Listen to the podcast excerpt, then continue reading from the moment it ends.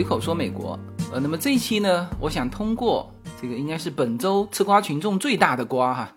就是比尔盖茨和他的太太美琳达离婚的这件事情，来和大家聊一聊，就是美国现在的一个社会现象，就是这个高龄离婚，又叫银发离婚的这个比率逐年上升的这个现象啊，以及背后的原因。比尔盖茨是周一啊，就是本周一五月三号。这个美股收盘之后啊，突然间公布了这个信息啊，那这个很显然是就是按照他写的，是经过长期的考虑和大量的工作，然后向外界公布的。呃，这个事情应该说比较突然，因为事先没有任何的风声传出来，然后在美国的这个就各种媒体上，这个美国也很多吃瓜群众哈，各种吃瓜吃了。两三天吧，就今天应该就，呃，不怎么再讨论了。那么本期内容我们不吃瓜哈，呃，就是关于他的那些呃各种猜测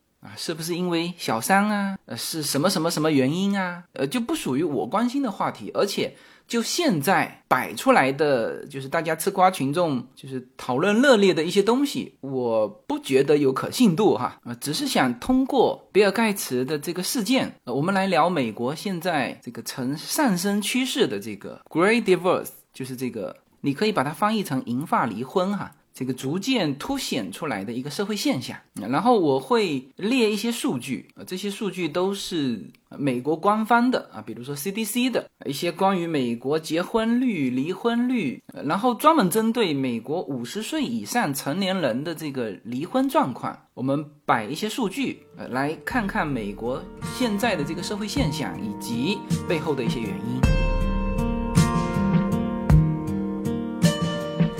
I still remember the look on your face Lit through the darkness at 158 The words that you whispered for just us to know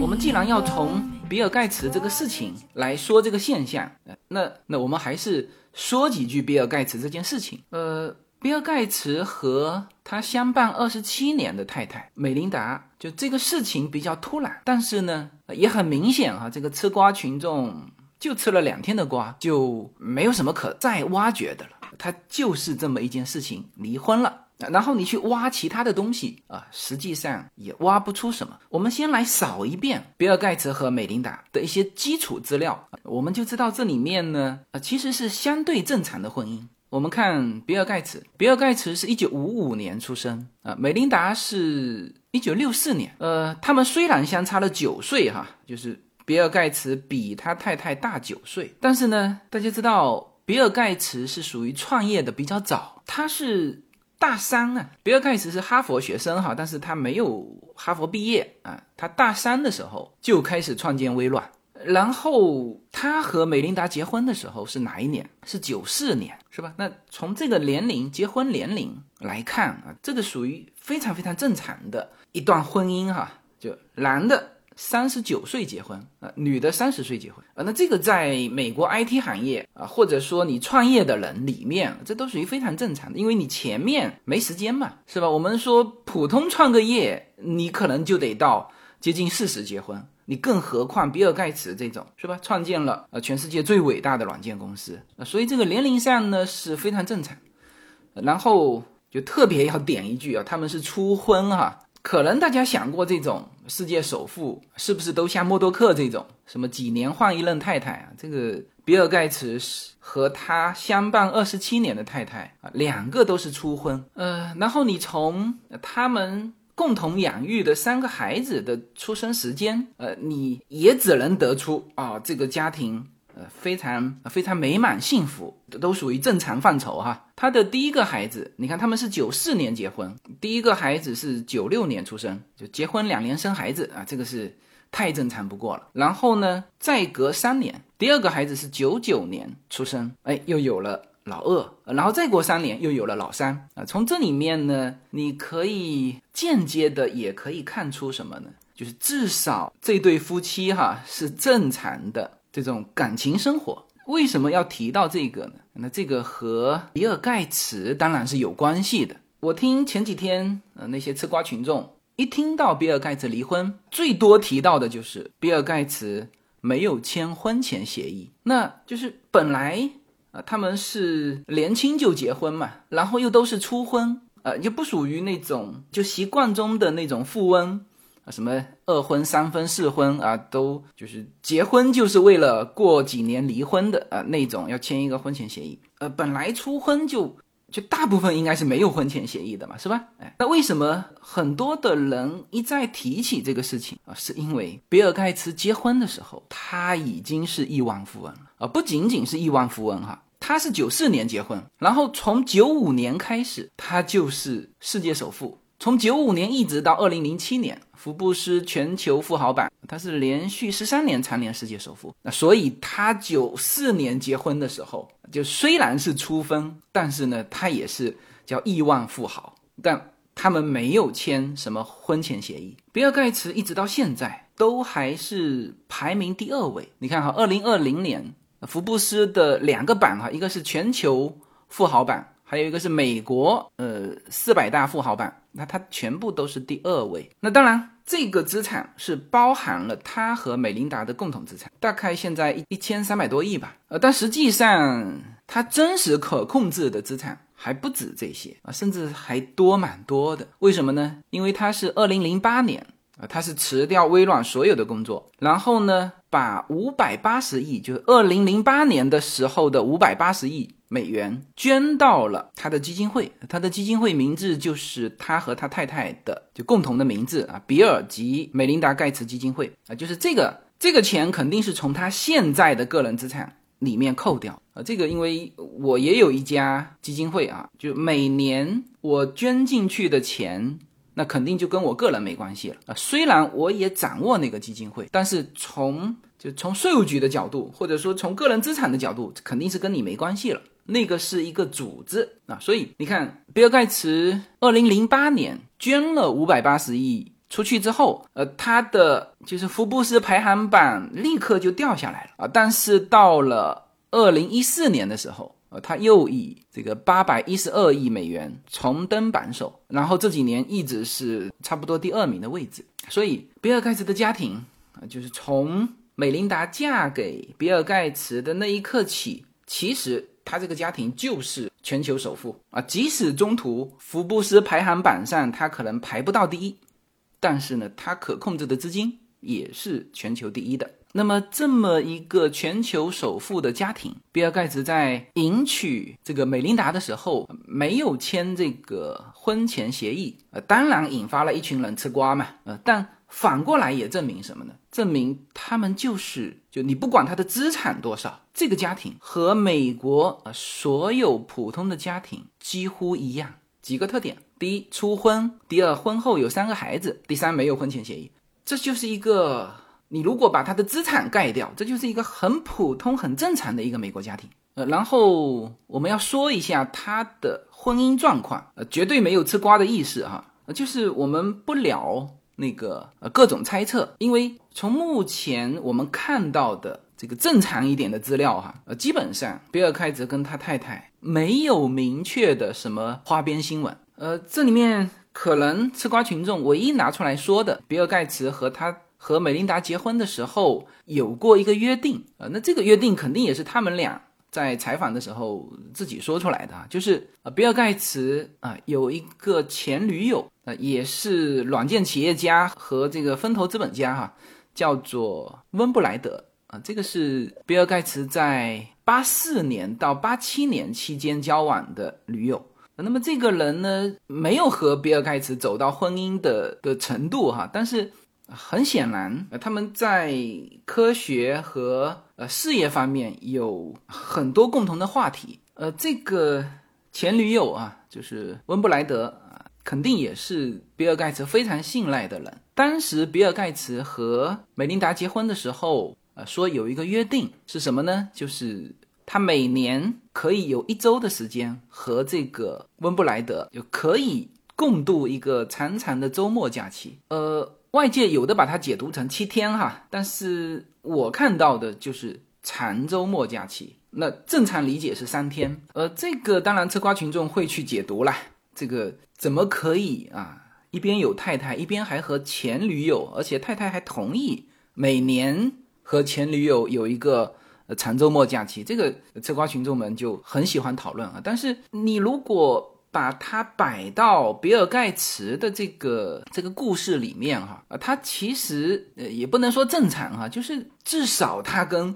美琳达是事先说过的，是吧？而且也不是怎么追求新人，呃，是和因为很明显，呃，温布莱德在比尔盖茨心目中，呃，其实是非一般的信赖，就是比尔盖茨娶这个美琳达的时候，还反过来征得这个。呃，不能叫征得他同意啊，就是说去询问温布莱德这个前女友的意见，就是说，哎，这个怎么样？那当时温布莱德是给予了这个美琳达非常好的评价，说这个美琳达是非常适合比尔盖茨的。呃，所以现在说到这个比尔盖茨的呃什么私生活的时候，就是唯一啊是可以拿出来说的是这个。那这个问题是美琳达同意，你外界有什么好吃瓜的？而且啊，我们都不说这个以比尔盖茨。这个就跨世纪的这种世界首富的身份是吧？和和几乎和他同龄的这个温布莱德保持一个密切的关系，呃，那要比他这个按照多数人的习惯是吧？这个找那些年轻的沾花惹草来的普通的多吧，是吧？当然你也可以说，哎，那比尔盖茨有很多这个这个绯闻女友，呃，这个没有事实依据啊，因为比尔盖茨从是吧？九五年他就是世界首富，他走到哪里谁不认识是吧？如果说你知道，就是保持那种大家这个津津乐道的那种小三的关系的话，他不可能没有在外界留下照片啊，或者是你就实锤的证据。这种你起码也要从先接触开始吧，是吧？呃，现在传的很多呃那些人呃，甚至有一些连。合影都没有，所以这些呢，我们就不讨论啊，就是我们叫我们叫不吃瓜哈，不吃瓜也算吃了一些瓜哈。呃，聊到他的家庭和他的一些稍微的花边，哎，那么说这些是想说什么呢？就是还是说他的这个家庭以及他的这次离婚，就是更多的是属于今天要讲的这个社会现象，就是这个银发离婚，而不是他们有着什么特殊的原因。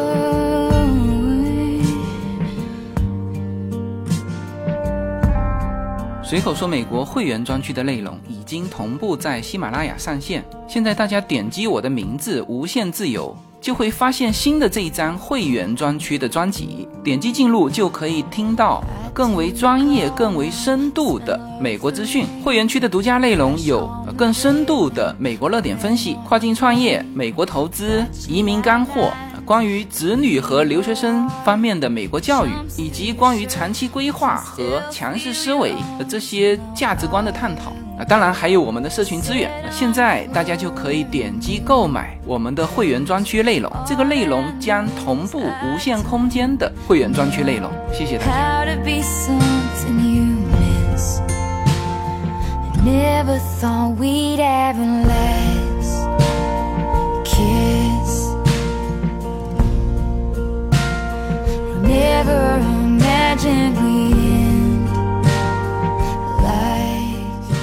所以，我昨天在《华尔街日报》上看到了这篇文章，哈，就是比尔·盖茨和美琳达·盖茨的离婚，啊，凸显了老年离婚的崛起。那我觉得这篇文章就把他们作为美国的社会现象。去表现，呃，我觉得这个角度是非常对的，所以我刚才是比较详细的把他的家庭啊，甚至他的花边稍微详细说一下，其实是为了讲这个美国现存的一种一种现象。呃，文章就写到哈，就是五十岁之后的离婚现象啊，通常被称为叫做它叫灰色离婚嘛，我们也可以叫做银发离婚啊。他说在这几十年。这种现象在美国是有所上升。他说，这与年轻的夫妇的离婚率的这个下降形成一个反差。嗯，然后我们看一下这个这个离婚率哈，呃，这个数字是到二零一九年的，就是普遍的离婚啊，美国是就每一千对已婚夫妻中，就在二零一九年哈有十五人离婚。那么这是一种统计方式，就是就当年今年。离婚多少除以已婚的这个人数，这是二零一九年，而一九九九年啊，这个数字是十九人。那么根据这个文章里面的。这个数字，那就是说，就现在的这个离婚率是比以前，就是比一九九九年是有所下降啊。但是呢，就还是以二零一九年的数据哈，就是年龄在五十五岁到六十四岁之间的每一千个已婚夫妻中啊，有十一点四人离婚。而按照这个口径统计的，一九九零年每一千个人当中只有五个人离婚啊。这就是刚才说到的，叫做。五十岁之后的离婚，在近几十年中有所上升，这与年轻的夫妻的离婚率总体下降形成反差啊。那么，比尔盖茨这个离婚啊，就是典型的叫银发离婚，因为按照刚才的数据，就是五十五到六十四岁之间，而比尔盖茨六十五岁，美琳达今年是五十六岁啊，就是正好套在这个。阶段内，呃，然后这对夫妻是相伴二十七年，呃，又是初婚啊，那这个就比较能够体现普遍现象嘛，是吧？你你不要拿一个富翁这种三年结一次婚的那种，那就没有，那是他的个别现象，就不代表一个普遍性。好，那么文章就提到了为什么造成这种高龄离婚。他说，高龄离婚的原因通常和低龄离婚，嗯，就是低于五十五岁。的离婚的原因不同，他说高龄离婚呢不一定是尖锐的冲突，反而是什么？反而是开始新的篇章啊！他这里面举到，因为这个时候生活发生了变化，在此之前，小孩子是共同住在家里，而这个夫妻五十五岁之后，那基本上小孩正常年龄得到的孩子的哈，基本上这时候上大学了，然后美国是六十五岁退休嘛，所以。这个文章里面提到的就是，就是因为孩子的离家和离退休年龄越来越近啊，这促使什么呢？这就促使婚姻重新评估。呃，除了美国之外，日本其实这种现象也很普遍，就是在这个五六十岁之前，家庭呈现的是一种状态，那么这种状态是稳定的，比如老公啊或者老婆啦，这个就忙于工作，就是不太待在家里啊，或者就是这个。小孩的成长需要两个人在共同抚养这个孩子，当然这里面有物质的，有精神的啊，也有一些呃一些道德捆绑吧，就是或者说不希望让孩子觉得呃家庭有缺失，就这些啊构筑了之前婚姻的一个稳定性。那么进入五十五岁之后啊，五十五岁到六十四岁之间啊，其实就是这十年了。那么在日本是很多是。太太提出来要离婚啊，特别是退休之后，发现朝夕相处啊，就是原先没有暴露的问题全部暴露出来啊，所以再加上小孩子又不在身边了，那之前如果小孩子在身边，那有一些大家克制一下就算了，那小孩子不在身边之后，那就放开来了嘛，互相之间也相处了这么多年了，是吧？这个讲话也不留什么情面，那么就日常摩擦，就让很多呃美国的家庭。啊，或者刚才提到的日本的家庭夫妻之间无法接受啊，所以他这个呃，就文章用词用的当然很好了，就是说叫促使婚姻重新评估啊。但这种离婚的理由往往不是叫尖锐的冲突。那什么叫尖锐的冲突呢？比如说，比如说被发现出轨了，那这叫尖锐的冲突。就是美国的现象啊，高龄离婚，那写的非常清楚，就是不是这种尖锐的冲突，是整个生活状态的。变化促使婚姻重新评估，那这是一点。第二呢，啊，他这个文章也提到了，就是现在人们的生活更加健康，这就意味着他们有更多的时间重新开始。就这个话翻译过来，就是人的寿命变长了。呃，你看之前，如果说哈平均寿命七十岁，那原先他就是嘛，人活七十古来稀吧，是吧？那六十五岁退休，总共就待五年，是吧？咬咬牙也就算了。问题是现在的寿命啊，啊，现在如果你没有呃一些特殊的疾病，基本上就是活到八九十岁啊，都属于正常的。好，那你这里面一算啊，从五十五岁到八十五岁，这里还有整整三十年。这个就当然，如果婚姻状态良好，那当然这都不是问题。那有一些家庭就是就打破原先的稳定之后，发现不好相处了，而这个时候再一算，哇！后面还有三十年啊，所以这里面就是他文章提到的，叫做人们的生活更加健康，这意味着他们有更多的时间重新开始啊。那么这个是两个原因了啊。那当然，他这个文章也提到了过去一年，过去一年有什么特点啊？就是疫情嘛，疫情，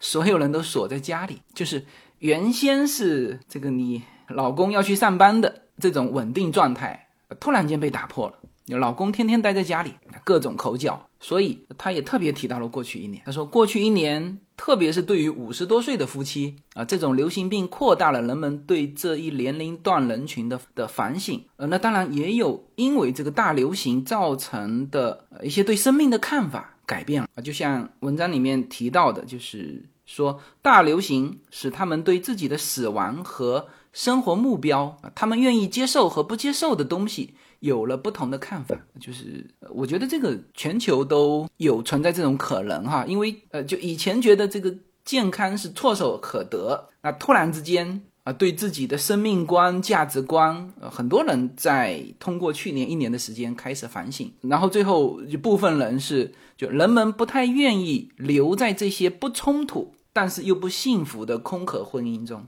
哦，对了，这个文章还提到了另外一对夫妻，呃，也是世界首富哈，呃，就是这个 M 总的创始人贝索斯和他的太太斯科特，他们是二零一九年离婚的，那情况和比尔盖茨夫妇很像，他们也是结婚了二十五年，就是相伴二十五年之后，呃，到了五六十岁离婚的。呃，M 总的这个贝索斯现在应该是全球首富。因为之前埃隆·马斯克曾经到过呃全球首富，后来特斯拉股价跌下来一些，那就还是这个贝索斯。当然，贝索斯其实原来的财富更多，那因为离婚之后分了一半给呃给这个斯科特，呃，所以才被埃隆·马斯克超过哈。人家说，如果他没离婚的话，那埃隆·马斯克是很难超过的。那当然啊，现在盖茨离婚，那么他的财产依然要分一半，所以。呃，比尔盖茨继这个当时捐出五百多亿给到那个基金会，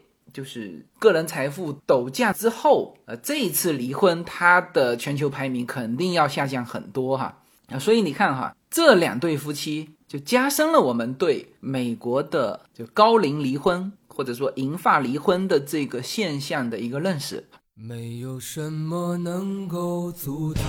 没有什么可以阻挡对自由的向往。大家好，现在大家除了收听我每周公开的音频节目之外，还可以加入我的公众号，名字是无限空间。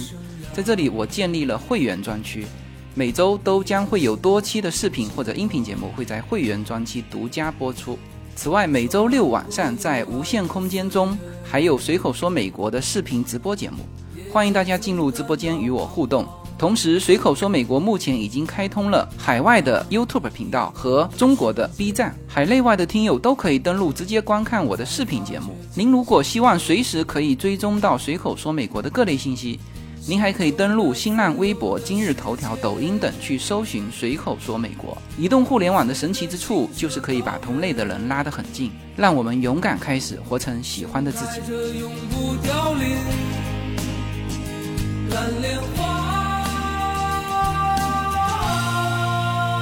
接下去我们来看一些数据哈，就是对于美国的整体这个婚姻状况，呃，大家应该也有兴趣加深了解哈。呃，我现在手上的是 CDC 的这个两张表格啊，那这里面表格的数据，我看到很多其他的文章是引用了它这里面的数据，那就说明这个数据是是没有问题的哈，是就我查到的资料是对的哈，它这里面列了。二零零零年到二零一九年这二十年，美国的结婚率啊，以及离婚率啊，我们先说结婚率哈。呃，结婚呢就很简单了，就是每年结婚的这个人数直接除以全体人民。呃，因为我看到二零一九年它的这分母啊是三亿两千八百多万，然后结婚的人数是两百零一万，基本上就是直接除啊，所以得出。二零一九年，呃，当年美国的结婚结婚率啊是六点一，呃，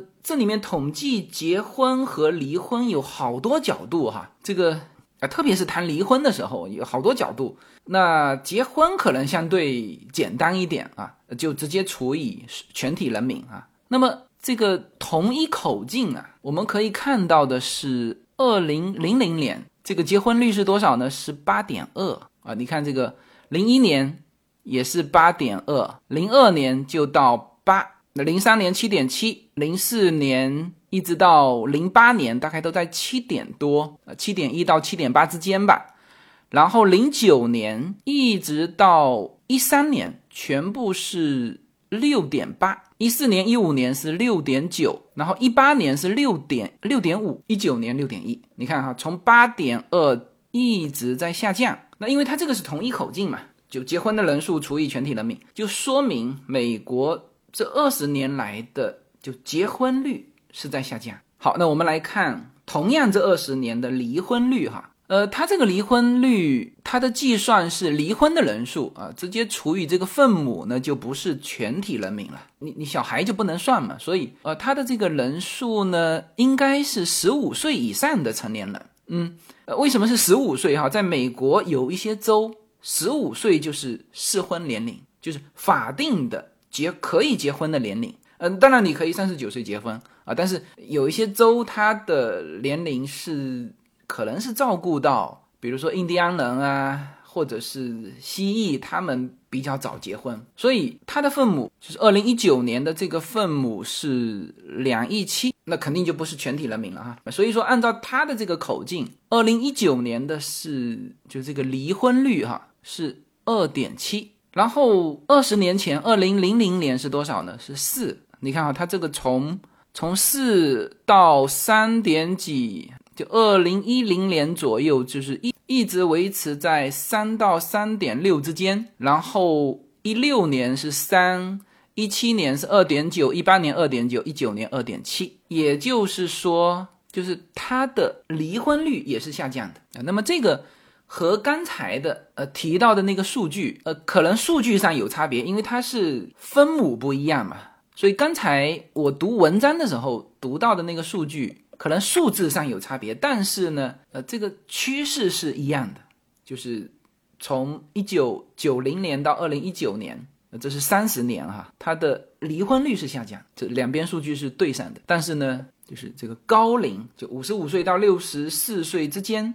的离婚率是一九九零年的两倍，两倍多哈，呃，所以这个就是美国呃婚姻的一个基本的状态。啊，就是这二十年来，或者说这二三十年来，整体上这个结婚率和离婚率都是下降趋势。但是银发离婚率是逐年上升的。呃，我们稍微的扩展一些关于美国这个离婚率的一些数据哈，因为美国的很多官方数据它写的非常细，呃，统计各个州的啊，这里面还有美国离婚率。呃，最低的州和美国离婚率最高的州 top 十的排名哈，呃，只能说这个最高的州和最低的州确实是有差别。比如说，离婚率最高的州是内华达州，就是拉斯维加斯拉斯维加斯赌城的那个州，平均每一千个居民当中就有四点四个离婚的，那就是它的离婚率是四点四。而美国离婚率最低的州是伊利诺伊州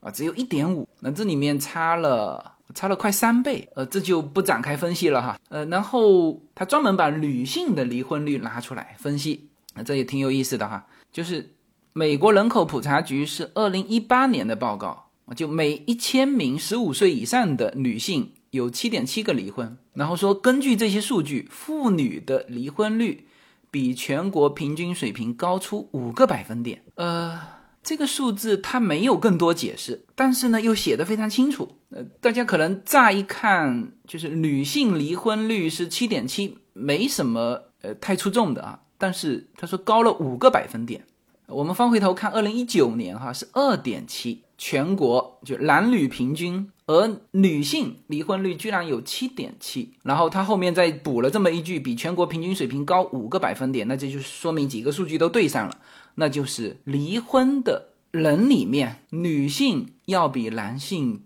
多出很多。在美国，哈，呃，他没有解释，呃，我到后面查，他甚至列出了妇女离婚率最高的州和离婚率最低的州。呃，最高的州是阿肯色州，每一千名当中是十三点一名妇女离婚。呃，最低的州是波多黎各，波多黎各是地区哈，每一千名女性是四点二，但即使是四点二，离那个平均的二点七也是高的。呃，这个这个是蛮有意思的这个数据。首先，这个数据是真实的，而且两项数据对应过，那就说明什么呢？就正常应该是一比一嘛，是不是？有七个妇女离婚，她肯定是和七个男生离婚嘛，那就不会和平均的那个二点七相差那么大。那唯一的解释就是很多女性呃离过一次婚之后呢，她就。没有再婚，所以呢，她就被统计在离婚的人里面。然后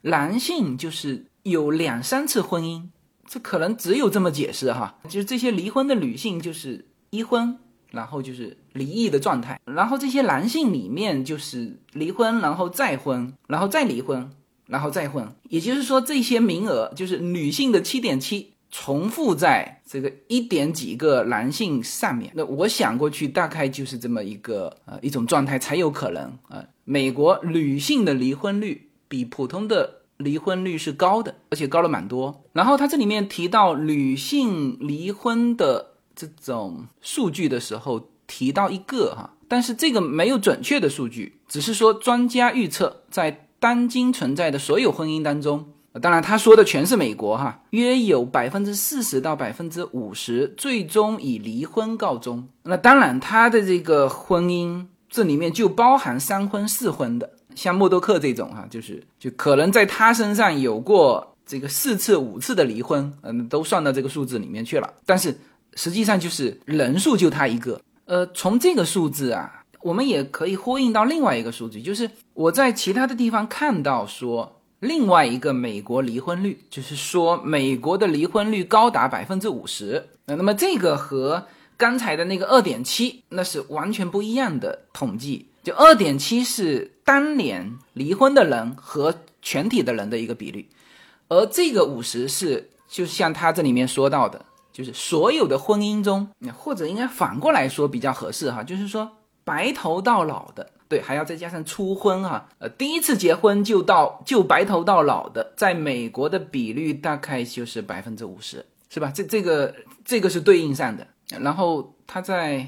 这些数据里面哈，还特别点到了美国的这种离婚的这个模式的转变。他说，尽管现有婚姻中有一半的婚姻以离婚结束。但美国目前的离婚率是一九七零年代以来最低的，那确实是逐步走低嘛。他说，导致离婚率下降是多种原因造成，包括了一个叫做无过错离婚模式的转变，就是这里面肯定是出台过一个法令，呃，就是这个叫叫过错模式啊，就一种那，当然就是协议离婚嘛，双方要签字，但是呢，还有一种叫过错离婚。就是对方可以不签字啊，但是就提出离婚的人必须证明配偶一方有过错，比如通奸或者是遗弃，然后这个时候呢，法官就可以在就是可以判他们离婚。那他说这并非总容易做到，这使离婚结束的婚姻比例很低。呃，这个是一个理由吗？那反正他是这么写的哈，我们继续往下看哈，嗯。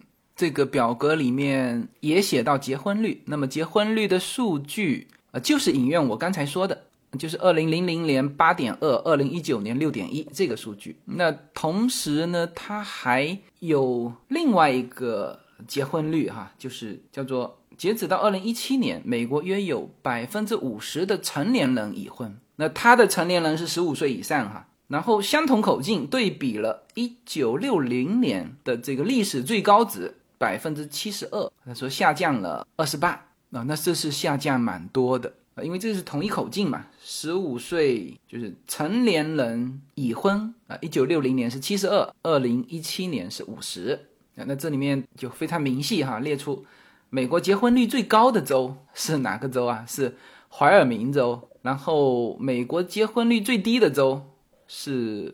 波多黎各，然后加州的结婚率。也不高哈，是列在美国结婚率最低的州的第十名，就是十五点九。德州的结婚率还比加州高，德州是十八点一。哎，然后关于离婚还有一个数据啊，它是二零一三年到二零一八年，它列了其他几个指标哈，比如说平均年龄，离婚的平均年龄，美国是四十五岁半。然后离婚的人里面的学历哈，就大学本科学历是二十九，呃，就业的状态就就业人数有工作的是六十三点三，没工作的是三十六点七。这个富裕程度呢是，就离婚的人里面有百分之十二点六生活在贫困线以下，那总体还是中产离婚的多啊。自己有房子的就离婚的人啊，自己有房子的有六十七点一。然后他也列了收入会不会影响离婚啊，然后他列出美国中位数收入最高的州，然后把他的这个结婚率、离婚率全部摆出来，呃，以及美国收入中位数最低的州啊，全部这些数据都摆出来。总体来看。我得不到这个收入和婚姻有什么影响？你看，这个收入最高的州的排名第三名新泽西州，呃，它的结婚率非常低，就低结婚率。但是这个华盛顿州也是收入比较高的州，但是又它又是高结婚率，是吧？路易斯安那州这属于收入比较低的州，它是低结婚率，同时摆在一起的。阿拉巴马州和路易斯安那州差不多的这个收入，它又是高离婚率，啊，所以这里面是看不出收入对于离婚的一个影响。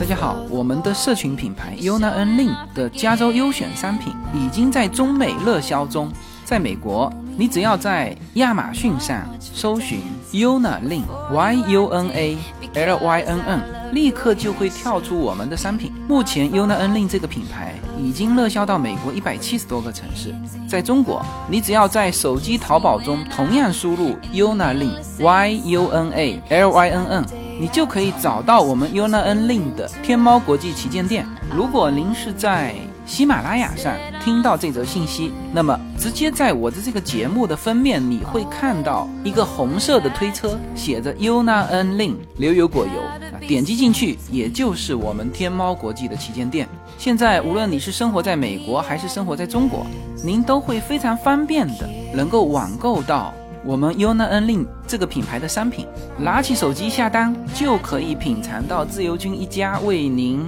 分享的。加州阳光的味道，谢谢大家。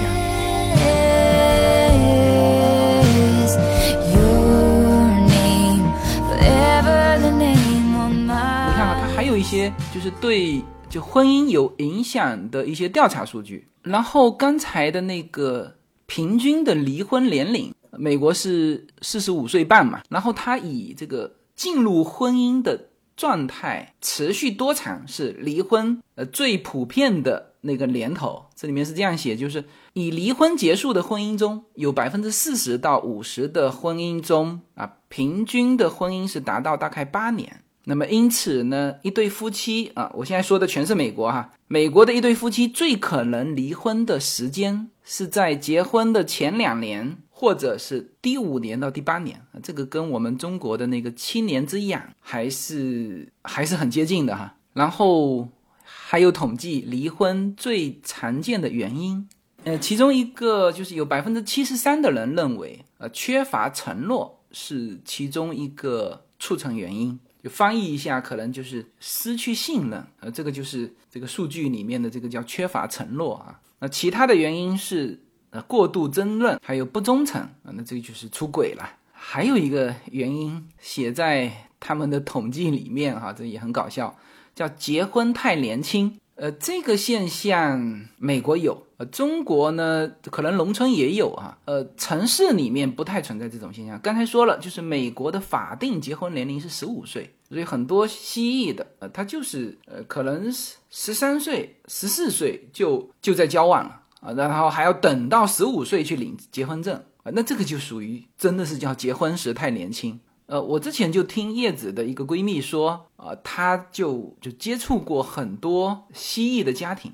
因为就是有了孩子比较早，还不是说结婚比较早，她就有了孩子，有了孩子，基本上西班牙裔的就是要把孩子生下来，然后呢，就是这个年轻人的父母又就不像中国的家庭，就是父母就把这个孙子给照顾了，而美国的蜥蜴家庭，他绝对不会去。去隔代照顾，所以这个年轻人呢，就只能是本来在读大学的，那就只能把大学给废掉，然后养育这个孩子。嗯，那这个可能就是这个离婚最常见原因里面的叫离结婚太年轻哈啊，那这个是离婚常见的原因。然后我也看到一个数据哈，就是结婚最常见的原因是什么啊？这也统计在那个表格里面。呃，爱当然是占到了。百分之八十八，然后接下来是承诺啊，百分之八十一，陪伴七十六，对儿童的渴望就想有个孩子四十九，它这里面还有一个需要建立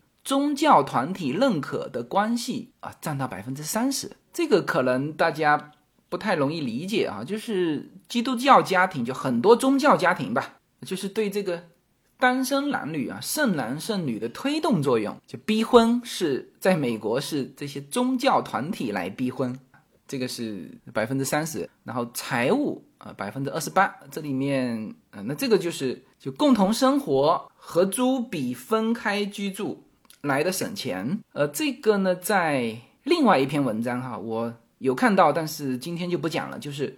离婚对于呃，在美国对于双方的一个影响，其中其中很重要的一个影响也是财务上的，就是离异的家庭比正常的家庭的贫穷率高了百分之十几啊，那这个就是跟财务有关系。呃，关于这个银发离婚啊这个现象，就美国现在出现的这个现象，很多文章说到婴儿潮。呃，美国的婴儿潮是这是一个时间段啊。就特指，就二战结束之后，就是一九四六年到一九六四年出生的啊这部分人，这个这部分人很多哈，有七千八百万。然后这个比尔盖茨一九五五年正好踩在这个阶段，就所以比尔盖茨也是就是美国婴儿潮哈，所以他呃所以这一部分年龄的人正好现在进入了这个高龄离婚，就是银发离婚的这种状态。呃，有一些文章对。婴儿潮的那一代人，就说他们当初结婚的时候，就是七八十年代，美国那个时候是就正好是反战，然后年轻人另类，呃，摇滚，结婚的时候就就折腾，然后还是这一批人，现在到了五十几岁，所以他们的这个离婚率也比，比如说千禧一代，千禧一代就是大概是零零年左右的，那就是。现在的这个年轻人，就千禧一代，它的特点是迟结婚，然后呢少结婚，就他的结婚率也低嘛，然后他的离婚率也低。呃，而五十多岁这一代，就从年轻折腾到年老啊，所以呢，就是把这个就是银发离婚率给带高了。呃，这我已经看到不止一个文章在说这这个事情了。然后这里还有按族裔划分的这个离婚率哈，这个也很有意思。这个数据是二零一五年的。就是十八岁以上的白人成年人中有百分之五十四已婚，亚裔美国人是最高的，是百分之六十。呃，西班牙裔是四十六，呃，非洲裔就是黑人是三十，黑人是最低的。就是十八岁以上成年人的结婚率，然后他这里面还提到了一个通婚率。通婚率什么意思？就是跨族裔结婚啊。这里面亚裔是相当高的啊，亚裔的通婚率在美国是。百分之二十九，然后黑人虽然说通婚率是比较低的啊，但是它是上升幅度最高的。然后说到离婚率哈，也是按照种族，亚裔美国人就包含了华裔哈，亚裔美国人离婚的可能性最小。你看，按照这个统计数据，亚裔美国人中有百分之十八的女性和百分之十六的男性一生中至少经历过一次离婚。那么你反过来理解就是，比如说亚裔美国人百分之八十二。的女性和百分之八十四的男性，呃，就没有离过婚，是吧？哎，然后接下来是西班牙裔，西班牙裔的比率，女性是离婚的，至少经历一次离婚的女性是百分之三十，男性是二十七。白人是三十八的白人妇女和三十六的这个白人男性，至少经历过一次离婚。那黑人的离婚率比较高，呃，离婚率是四十二。呃，还不是最高的，最高的是美国原住民，就是印第安人，呃，他们是有百分之四十四的男性跟四十五的女性有过一次离婚。呃，这里面最后还有一个蛮有意思的问题哈，这也是调查，他说离婚的子女更容易经历离婚吗？那么统计出来的就是美国的数据哈，就是如果父母是属于仍在结婚的这个状态，父母是没有离过婚的，那么这个子女离婚的这个可能性是最小的。那这个也比较符合大家的这个逻辑和想象哈。然后父母离异之后再婚的啊，比父母离异之后没有再婚的这个子女啊，更会经历离婚。什么意思呢？就是父母离异之后再婚的这个子女离婚的要比父母离异之后没有再婚的要多。呃，那这里面也好理解，就是离异之后。再婚可能又很幸福，那么给到子女的印象就是，哎，那我再婚无所谓啊，呃，是吧？那如果是一直没有再婚，那子女接受教训就是，哎呦，这个别轻易离啊，是吧？大概是这么一个逻辑。然后父母离婚的男性和女性，呃，都更有可能嫁给其他离婚的子女，呃这种现象在妇女当中比男性更为明显。然后还有就是有过孩子的。这个分手的可能性要比没有孩子的离婚的可能性低百分之四十啊，那这个也很容易理解啊。有过孩子啊，就是孩子是维系婚姻的纽带之一吧，我们说之一啊，这个是很重要的。好，那这里面就是关于美国的婚姻的这种状况，我们用一些数据啊，把这个方方面面的一些社会现象，应该以数据的形式比较准确的表现了。也就更方便大家了解美国这个社会。嗯，最后呢，补充一个感受吧，因为呃，这方面我看了很多文章哈，这些文章没有办法全部归纳整理，就都呈现给大家。总体来说，我们看到的一个趋势，美国其实跟中国是一样的，什么呢？就是结婚率降低，那当然离婚率也在降低。然后因为结婚率在下降，所以美国的这个。生育率啊，其实也在降低。美国现在的生育率降到了一九七零年以来最低的水平，就都不太愿意生孩子。那虽然在美国生孩子有给一些抵扣啊、补贴啊，但是它解决人口问题可能更多的是靠移民，好吧？那这一期通过比尔盖茨和美琳达的这个这个分手。呃，引出了一个美国的普遍现象，就是这个银发离婚的现象。呃，那么大家对于这种现象，我不知道中国有没有呈现这种状态啊？因为美国有嘛，那日本也有，那么国内不知道什么状况。就对这方面了解的，也可以呃欢迎在下面的评论当中，对于这个银发离婚的这个现象，大家可以来讨论，啊，甚至可以表达支持或者是反对。好吧，行，那这一期的节目就到这里，好，谢谢大家。And I hope the sun shines and it's a beautiful day. And something reminds you, you wish you had stayed. You can plan for a change in the weather and time. But I never planned on you changing your mind. Oh.